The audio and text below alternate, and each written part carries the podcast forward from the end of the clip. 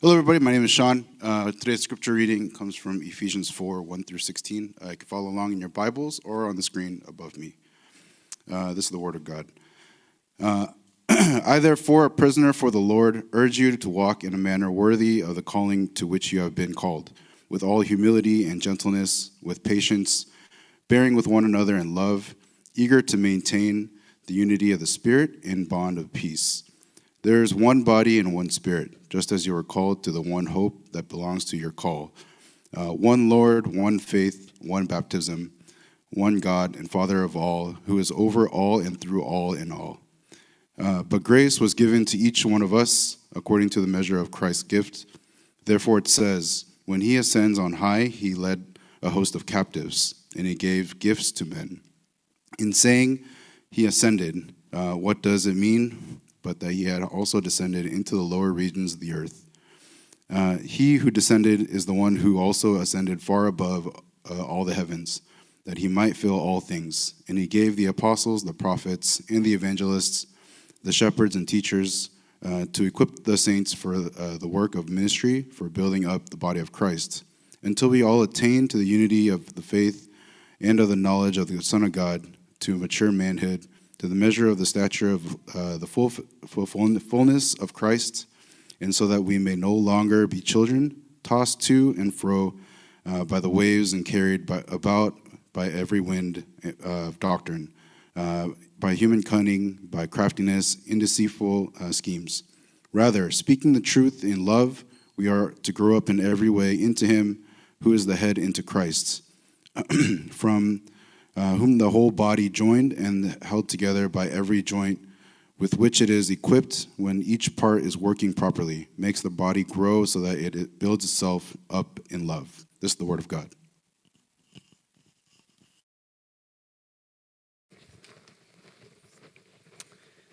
All right. Well, good morning, everyone, and welcome to True North Church. My name is Jay. I'm the lead pastor here, and uh, just want to show off a little bit. But I, you know, our, I just landed from the airport or from San Diego today. Um, got off the plane at uh, 9:59. Got to church at 10:19.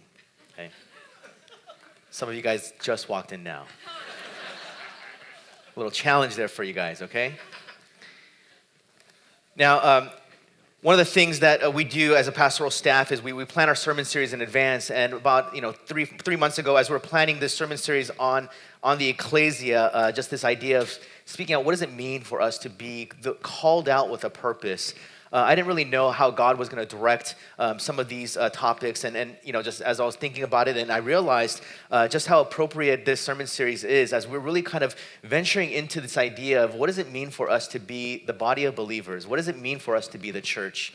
And I think it's really exciting. And, and I think just thinking about ministry going towards, uh, you know, in the future as a church, uh, it's really awesome just to see how God has been moving within our church, within myself, within some of you. And I really believe that there is uh, something special that God is preparing us for. You know, and, and by something special, I don't mean some grand event or, or some, some crazy revival, but I really believe that God is really challenging each and every single one of us to really understand what it means for us to live as citizens of the kingdom of God.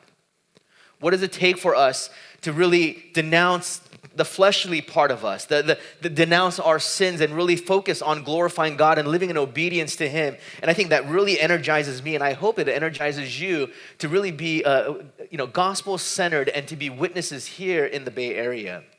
Now. Um, one of the greatest shows uh, ever made is a show called The Sopranos. I don't know if you guys have watched it or not, uh, and it, it, just came recently to my mind because I rewatched it recently. Um, but if you if you haven't watched it, it might feel a little dated for some of you guys that are a little younger. But if you like shows, you know, give it a shot, right? But one of the things that I found really interesting as I rewatched this show recently, and again, uh, you know, I started. Um, uh, what is it, kind of relating to the main character, Tony Soprano, a little bit. Not because I'm a mafia boss or anything like that, but because he's, you know, mid- middle aged, you know, and he's bald. And, um, but one of the things that was really interesting throughout the show was this idea of how difficult it is for the FBI to bring down the mob right? Like if you think about it, like how powerless are, are these, uh, uh you know, the FBI agents? Like they had to go through so many hoops and they had to figure out so many tactics to try to bring down these mafia members. And if you think about it, I mean, these organizations and mafia organizations, they're just pl- hiding in plain sight.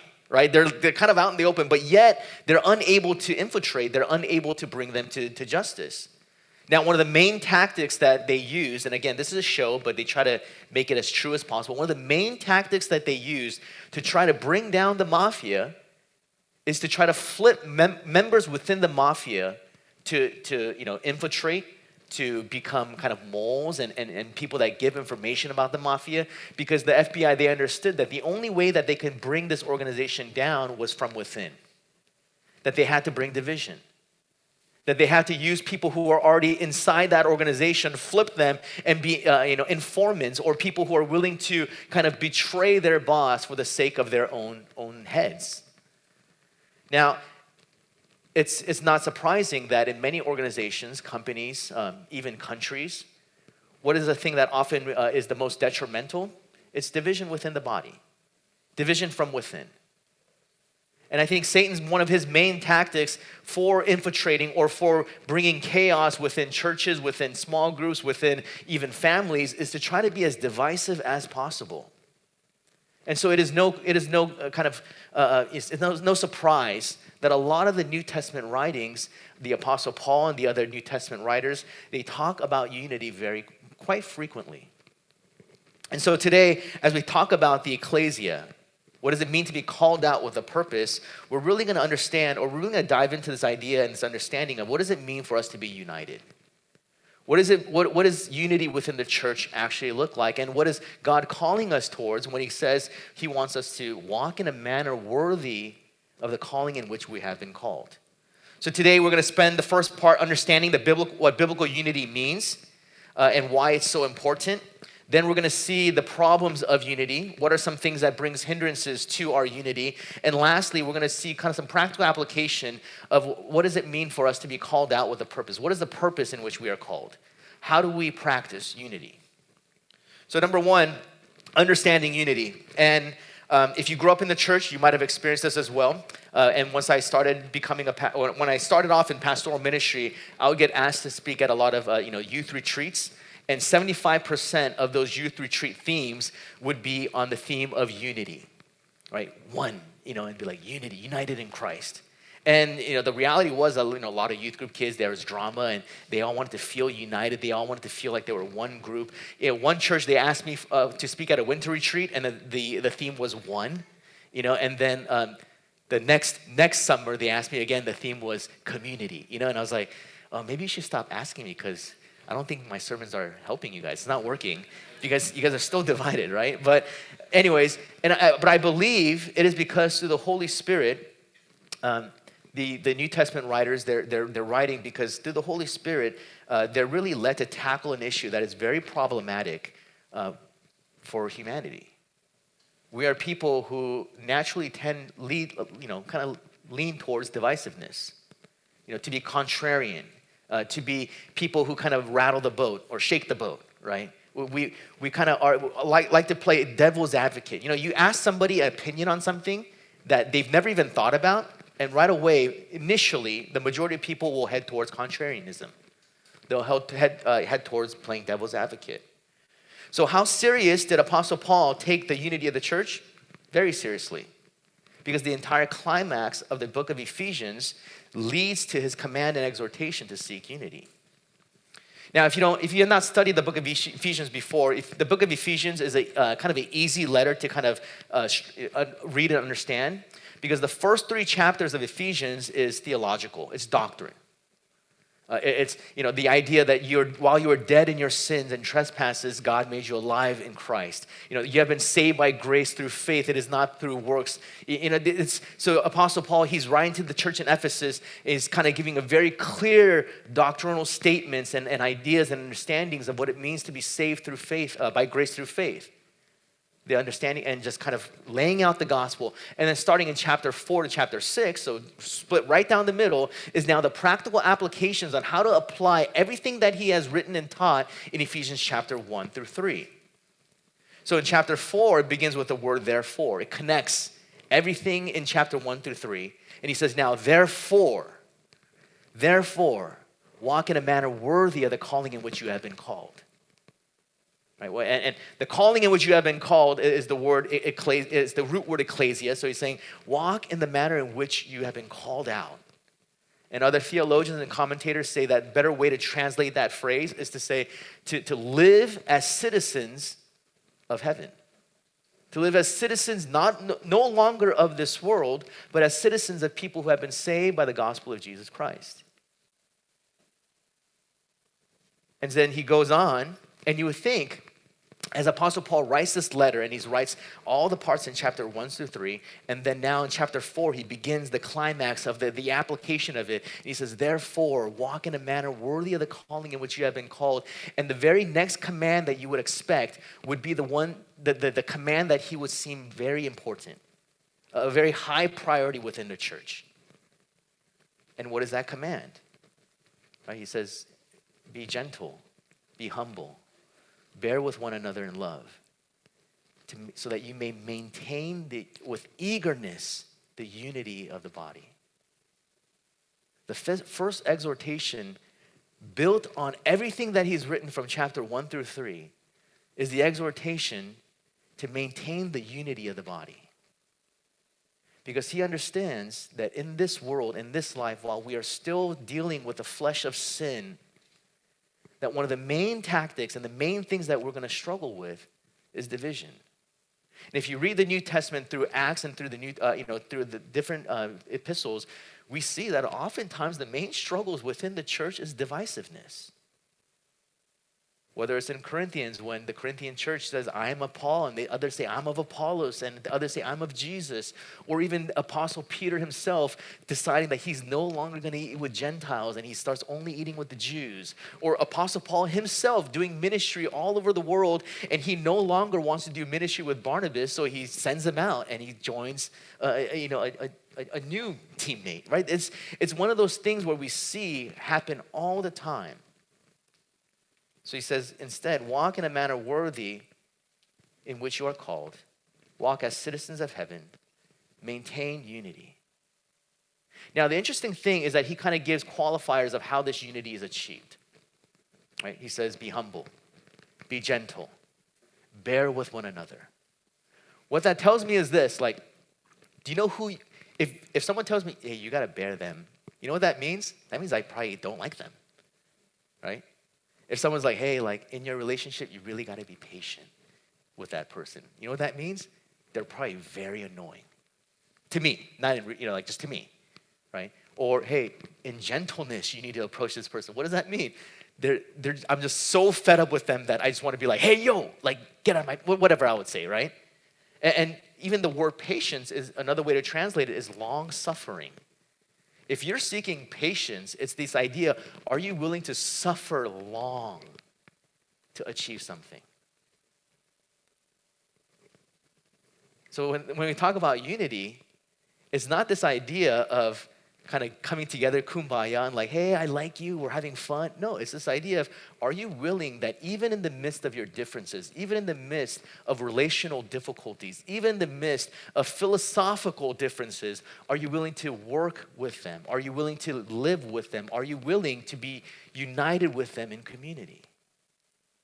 I think we have to correct our understanding of what unity looks like. I think we have this kind of flowery view of unity within the church, and we think, hey, a church is united when everyone loves one another and, are, and is happy together and has fun together and everyone is friends. That's not what unity is talking. That's not what Apostle Paul is talking about unity. You know, and oftentimes we come to church and we seek, we, we want to be united right? As human beings, we, we want to be united. And, and again, unity, he's not talking about even the idea of being united in purpose. He's not even talking about the idea of having uh, united, uh, united minds together to, to achieve something. He's not even talking about being united for the sake of, of, of family and friendship. Right? But often when we think about unity within the church, that's kind of what comes to mind.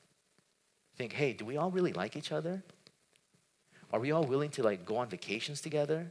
Do our, do our kids get along? Do my kids have friends here? Do I have friends here? And we, we don't think, and, when we, and if that doesn't exist, then we go, oh, you know what? I think our church isn't really united. To understand unity, the biblical unity that Apostle Paul is speaking about here in Ephesians is this Together, are we all willing to be gentle with people that annoy us? Are we willing to be patient with the people that test our very last nerve? Are we willing to bear with one another? The ones that rub us the wrong way at every chance. You know, there's some people like that in your lives, right? You know, as a pastor, I have to like conscientiously think about that because of the way that you know people view me or the way that I you know I come off. But man, there's some people that just like they just drain the the the, the, the life force from you, right? And they're not even just doing it intentionally; they're, they're just being themselves. And, and you know, and I talked to Christina, and she's just like, "Dude, you're a pastor. You know, like you got to be better than that." And my response to her publicly and to everyone else, no, every Christian is called to that, not just the pastor. Every Christian is called to walk in a manner worthy of the calling in which you have been called. So, redefining and understanding what unity actually means, I think this is absolutely exciting for our church. Because now this is an opportunity for us to really live out and practice what the Bible is calling and exhorting us to be. Not just an organization and a club where we feel like we are friendly and have friendships and, and kind of get along. No, this is an opportunity for us to really be sanctified and to be able to model what Jesus Christ has done for us in our lives. Because think about it the cost of being, of, of uniting us to Him meant that He had to suffer long on the cross that he had to be gentle with people who were so rebellious against him that we were willing to, to kill him when he came to save us. That he would bear with us even after salvation as he sees us continually rebelling and sinning, and yet he bears with us and gently calls us back to him. That is what true biblical unity looks like. Now, unfortunately, the reality is that the church has become a place where unity is ignored uh, for the sake of grabbing lower hanging fruits to please individuals. Okay, and I'm going to kind of explain what I mean by that. Because I think there is the difficulty in being united, uh, to really seeking biblical unity. And the problem is, is that I believe that it's, it's kind of, a, the problem was created within just the Western evangelical church, where we were really kind of the attractional model we wanted people to come and just, hey, come and enjoy this spectacle. Come and enjoy this show. Come, come, like, we have good coffee for you right? We have a, a, donuts for you afterwards so you can kind of stick around. You know, hey, hey, we have programs for you to, to kind of learn and, and grow and, and, you know, feel like you're being fulfilled or feel that you're being fed. We have things here where you might feel like you're participating in spiritual activities and you can go back to your, uh, you know, home in your life for six days and act like nothing ever happened and then come back again. You know, it's like this idea of come, like come, come, come. We want to help you. We want to be a, a church for you. What that has created is an attitude and a culture where now individuals and even Christians within the church are fully self absorbed into thinking that church is for me. And I'm going to kind of explain what that means. Now, Apostle Paul, as he's writing his letter in Second Timothy, he's writing now not to a young pastor, he's writing to a seasoned pastor now. And he writes this He says, I charge you in the presence of God and of Jesus, and Christ Jesus, who is to judge the living and the dead. And by his appearing in his kingdom, he says, Preach the word, be ready in season and out of season, reprove, rebuke, and exhort with complete patience and teaching. He says this, For, time, for the time is coming when people will not endure sound teaching, but having itching ears, they will accumulate for themselves teachers to suit their own passions and will turn away from listening to the truth and wander off into myths. Now, when I was younger, studying in seminary, I would read this passage, and the professors would exhort us as seminary students and say, "Hey, see, there's a the time is now. There are people who are teaching false doctrine. There are people who are teaching, you know, the false gospel. There are people who are, uh, you know, teaching uh, things that are heretical, and people are just eating it up." And I was like, "Yeah, yeah, we got to stick to the truth of the Bible." Now, the reality is this: for genuine Christians, is kind of pretty easy for us to know what is true teaching and what is false. Right? And Satan isn't that dumb. He isn't going to come and, and, you know, like all of a sudden instill me with a spirit of false teaching and be like, guys, Jesus isn't the way. You know, instead, just give the church money. You know, and then I start blinging out and like, you know, like living in like, you know, Palo Alto Hills or whatever. You know, it's, it's, you guys will sniff that out and be like, I'm out of here. What, what, what ends up happening when he's talking about, you know, people will want teaching that are itching their ears is really this idea of is there a place where I can learn and hear things that really is this really about me? Just really like, how can my life get better? Or how can I feel more fulfilled? Or how can I feel like I've, I've uh, you know, made my time on Sunday worth it? Was this time worth it for me? See, the, the false message that Apostle Paul is talking about here is not some evil and nefarious message, right? It, it's this idea of really turning our own hearts to only our own selfish needs and thinking that the church exists to fulfill those needs. Now, there was a conversation between two pastors, and in this conversation, um, this one pastor says this. He says, both as an academic discipline and as a practice, pastoral care has become obsessed with personal wounds of people in advanced industrial societies who have discovered that their lives lack meaning. What did you expect? I want to ask these people. Quit taking yourself so seriously. Enjoy having your narcissism defeated by being drawn into the eschatological mission to witness to Christ's cross and resurrection. That's care worthy of the name Christian. Now, just to break that down, he's basically saying stop being selfish, stop being self centered, and start, stop being narcissistic. Instead, understand that you have been called for a greater purpose the eschatological or, or the, the final consummation of Jesus coming and you being a witness to the people around you of his death and resurrection. Now, I'm not saying that we, are, we should ignore our own health. I'm not saying that we should ignore uh, some of the spiritual needs that we, that we have. But what has happened is that church oftentimes has become a place where we just want our own very specific needs met. And in a place of, of 100, 200 people, everyone has their own specific needs and each person is grasping at, I want this need met in my life, and another person saying, I want this need met in my life. And it becomes what? A collection of people living independently, wanting their own narcissism appeased. He's saying, and that's not what unity is. We have become a generation that seeks to be cared for with very, very little responsibility to care for others, especially when life is not going the way we want, we immediately announce we are not being cared for. What is the church doing for me?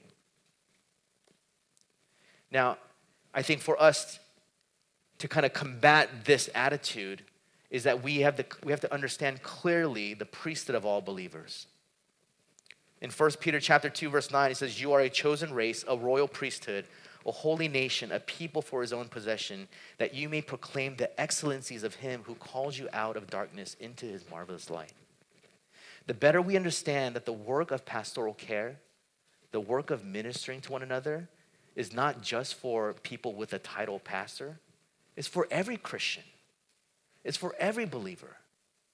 And unity begins not when we ask, what can this organization or church do for me? Or it's, what can I do for the fellow members of this body in a way that I can be ministering, caring, and, and loving?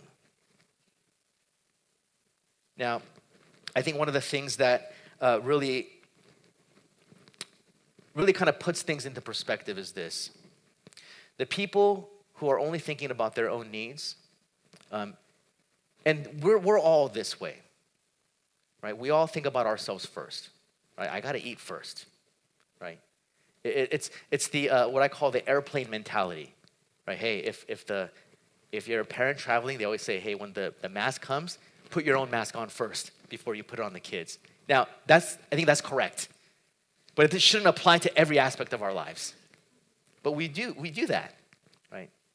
And, and oftentimes what happens is once you get so frustrated to the point where you feel like your needs are not being met, it's inevitable that the tactic that you will use is to bring division and divisiveness because we want to feel justified in our frustrations. We want to feel justified in the things that are bothering us. Now, it might not be fully intentional. It may not be the, the, the desire and the hope of thinking, like, I'm going to bring division within this body. No, but it's just a natural human instinct.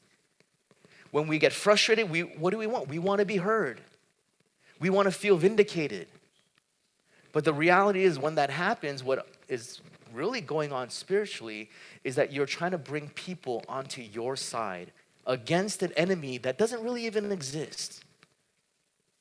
Why? Because the church, we are one body. To bring division within the church means to bring division within yourself. Now, one of the metaphors that, uh, that the Bible uses for the church is that we are the bride of Christ. We are the bride of Christ. Now, here's the thing um, people will come up to me and be like, hey, um, I, I came to your church and I, and I stayed like one or two weeks because of you, but I stayed years because of your wife, you know?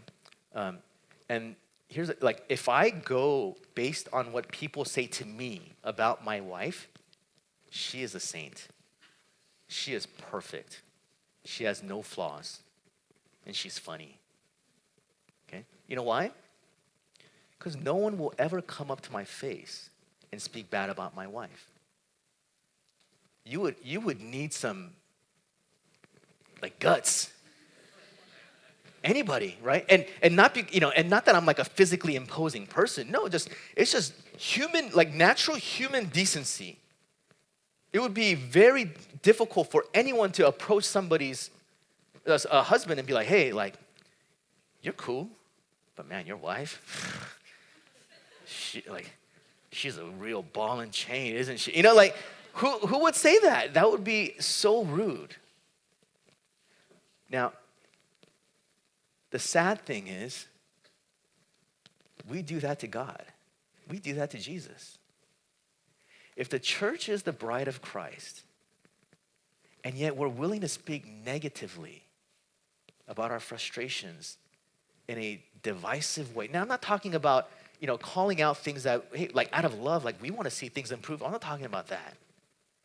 When we're willing to do that, uh, do the other of, of, just frustration and divisiveness and, and complaining and, and, and stuff about the church, what we're really saying is, Jesus, your bride, not that beautiful, not that great. Now, here's my exhortation. I'm not, and this is, you might think, okay, now, so we got to stop doing that. No, no, no, that's not the exhortation at all as human beings here on earth, that's, that's going to happen. Every church you go to, that will happen. Every organization you work for, it's going to happen. The exhortation is this we, as members of the body of Christ, if we hear someone speaking negatively about Jesus' bride, and it doesn't bring us to sadness and tear, if it doesn't bring us to great offense, then we are no better. And when people speak negatively about the bride of Christ, I don't cringe. I don't get angry because it is an opportunity for us to practice unity.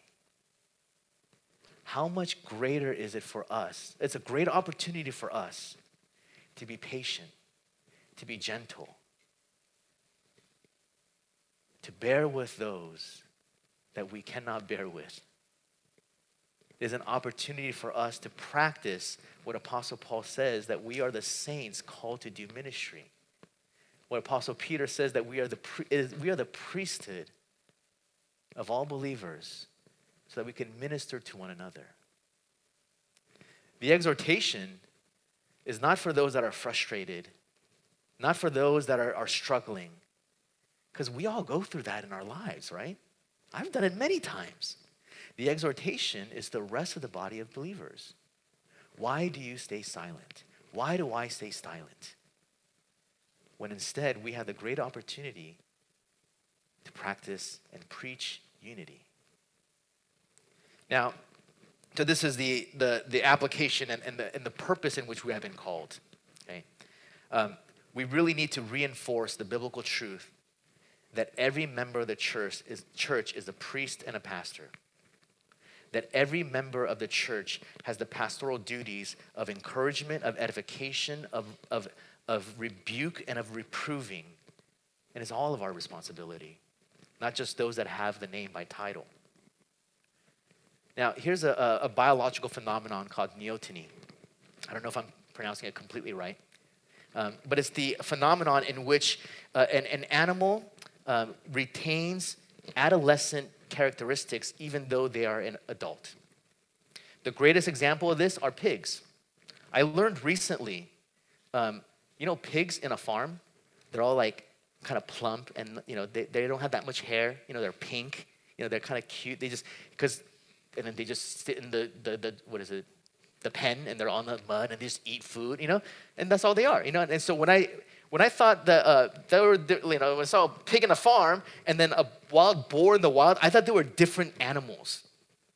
But if you get a pig from a farm and release it into the wild, in three to four months, it grows thick, curly fur. It grows big tusks. Why? Because a fully a mature pig is actually the ones that we see on the wild. The lack of challenge and stress is what keeps domesticated pigs like grown adolescents.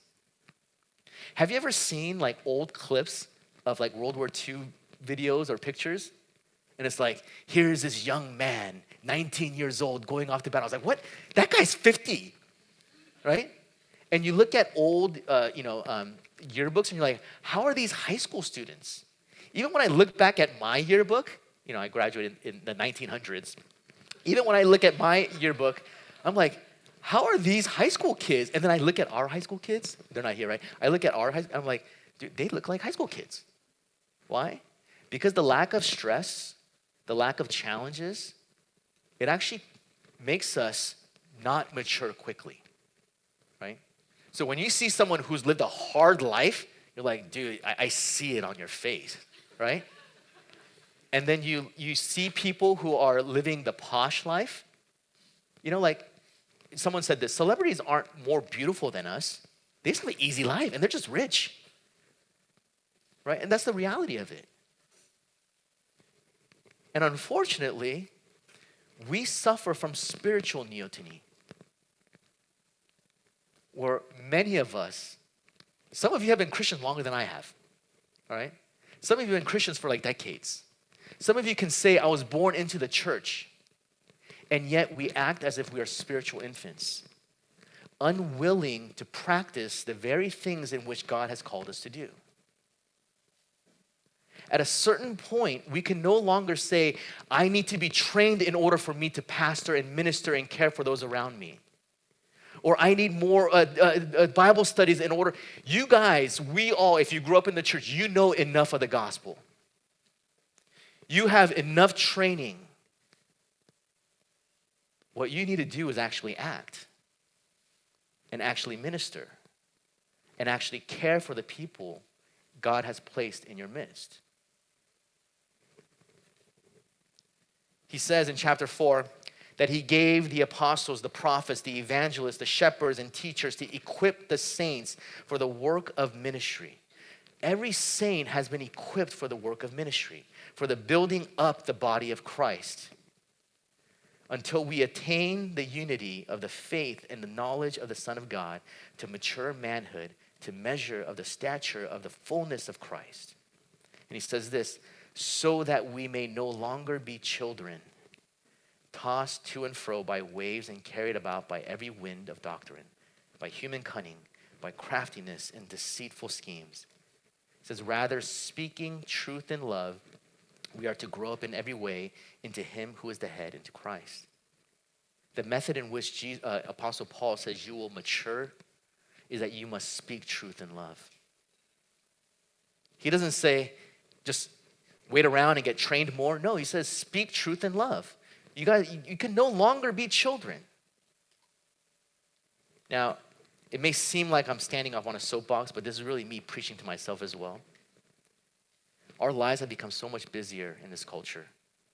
Right, the demands of our of our careers, of our families, of, of even just you know our, our desire for, for mental and, and physical health. There's so many things that are pulling at us to the point where we find very little time to actually care for those around us. If that's us in our lives outside of church, it's also us in our lives in church, where we become very self centered and we're only thinking about ourselves. What Apostle Paul is exhorting us to the truth of God's word in the Spirit is that we must care for one another, to speak truth and love so that we may grow and mature. Now, ministry and pastoral care and caring for it, it's not easy. Okay? I went to seminary for three years, right? All I did for those three years was learn about the Bible and, and learn about what ministry is. And you know what? I still suck at being a pastor because we're human. I cannot put you through a six week discipleship program and be like, now you're ready. No, ministry is life. Caring for others is part of our life. Are we willing to live lives with one another, edifying one another, encouraging one another? Especially when those that are struggling and frustrated are hard to bear. Let's pray.